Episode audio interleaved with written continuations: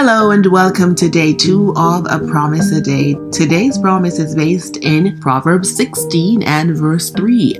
Commit to the Lord whatever you do, and your plans will succeed.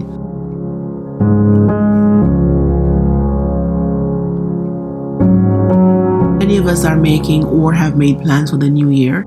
And as is typical, I'm guilty too. We make our plans and then tag God onto the end of it. We ask Him to bless it after we have created it.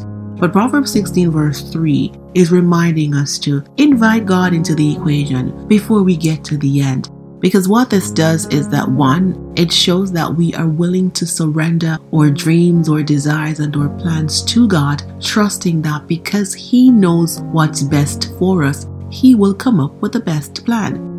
And two, when we give our plans to God, when we commit our plans to God, we are guaranteed success. That's what He says.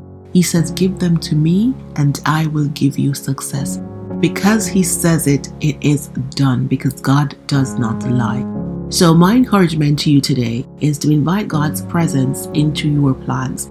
Seek His guidance and His direction and follow them when He gives them to you.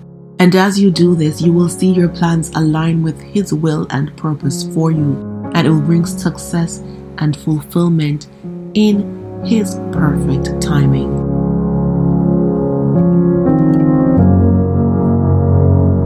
Thank you for joining, and I'll see you back here tomorrow. Have a good day.